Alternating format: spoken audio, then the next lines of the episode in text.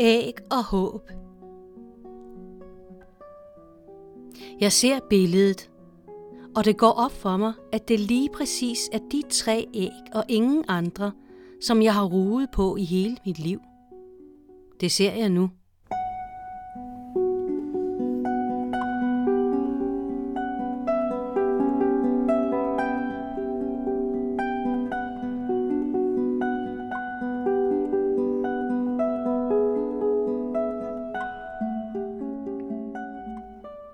Der var engang en kvinde, som blev født med tre lysende æg inden i sig. Dengang var æggene noget mindre. De var faktisk ganske små, nærmest ikke synlige. De lå derinde og hyggede sig og lunede sig og var omsluttet af tryghed og kærlighed, og var som en med den lille babypige.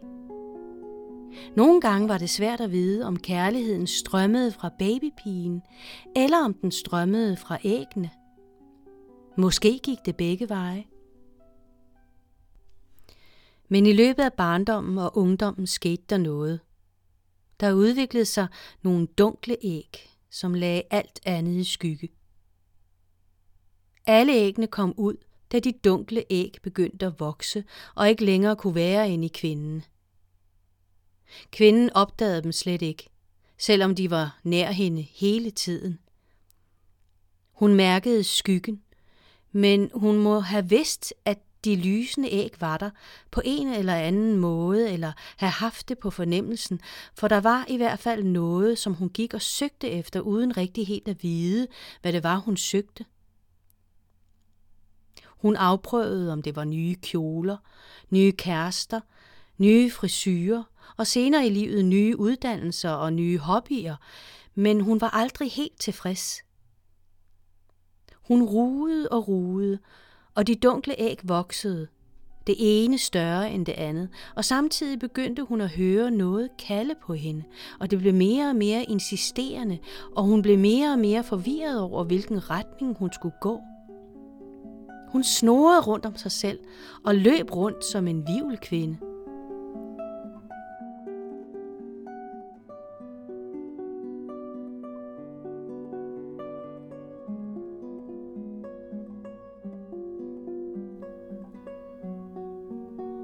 En dag skete det, at en af de mange hobbyer, som hun afprøvede, gav hende ro og indblik.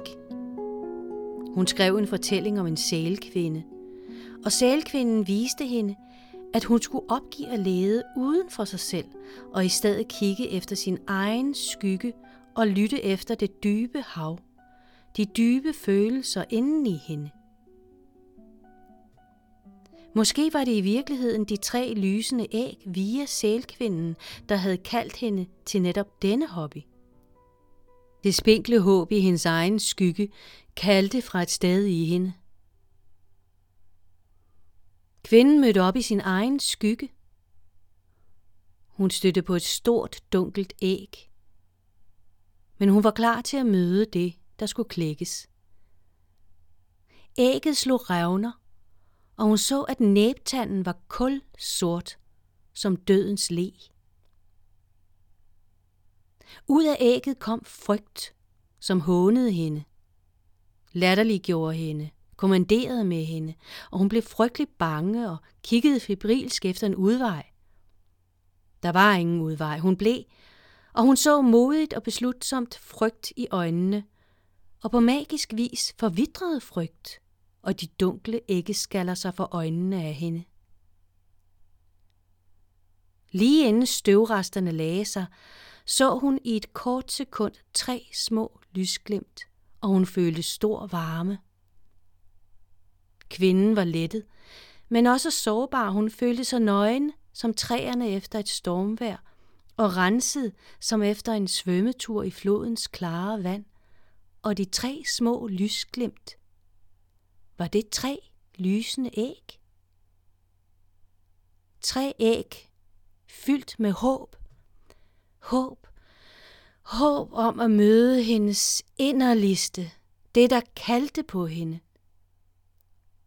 Men hun vidste ikke vejen dertil. Det var som om noget mørkt og dystert stadig stod i vejen, Og det var selve vejen, et mørkt og dystert æg, som var vokset endnu større end ægget med frygt. Æggeskallen var sort som natten. Hun krympede sig ned i sin egen skygge, da hun nærmede sig det store sorte æg og mærkede en snært af, hvad det kunne være. Hun frygtede det ikke længere. Hun var klar til at møde det, hvad end det måtte være.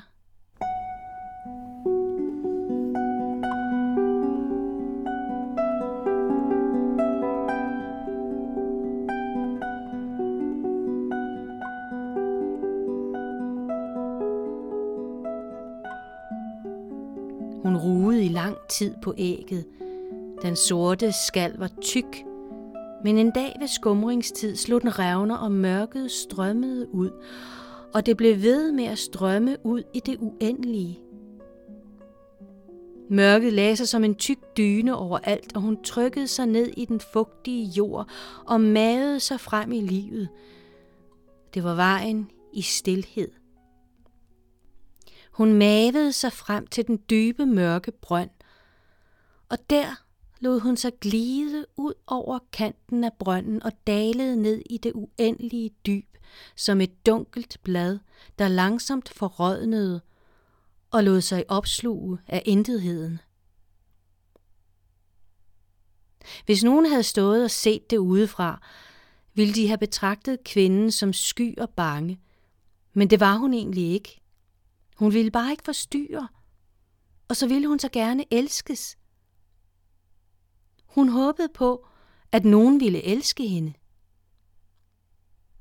Hun vidste ikke, men der var faktisk nogen, der elskede hende. De havde vist det, hvis de havde kunnet. På knivsægget lige før alt var slut, i stilheden i det mørkeste mørke, hørte hun de tre lysende æg kalde. Og måske var det en lille babystemme. Hun så tre små lysglimt, der voksede sig større. Hun begyndte at søge mod lyset og mærkede det stråle imod sig og mærkede i det samme noget fra sit inderste stråle imod de tre æg.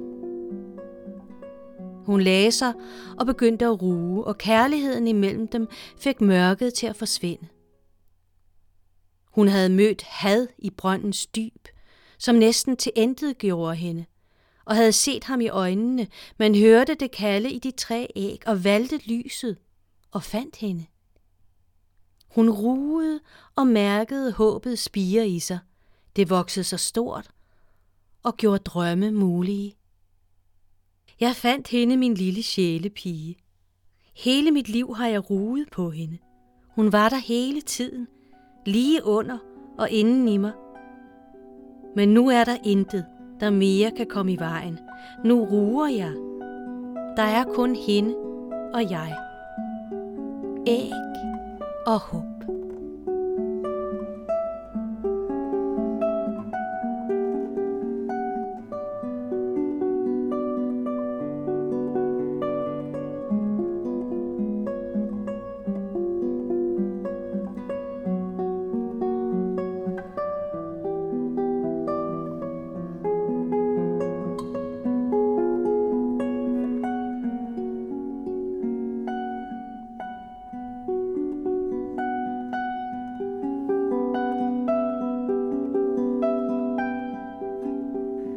Vi følges ad.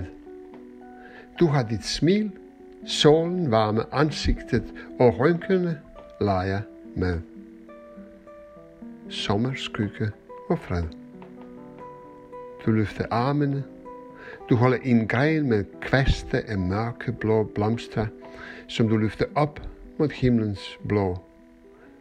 Se, Himlen er blå, siger du, og jeg vil ikke, om det er dig eller himlen, jeg skal kigge på, for I er begge to lige vidunderlige.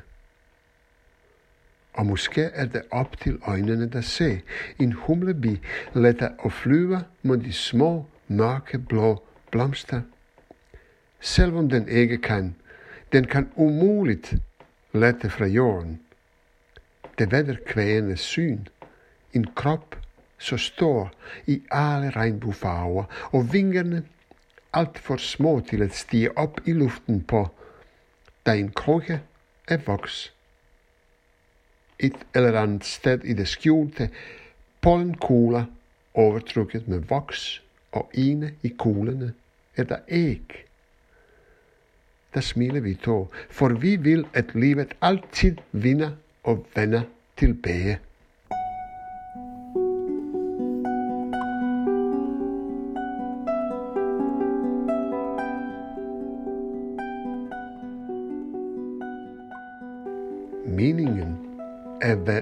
Ved at forpuppe sig igen, og snart flyver vi med. Det er noget, en hver dronning vil. Livets mening er livet selv. Sådan er også med vores festival. Dens mening stiger op til værs sammen med lyset i august.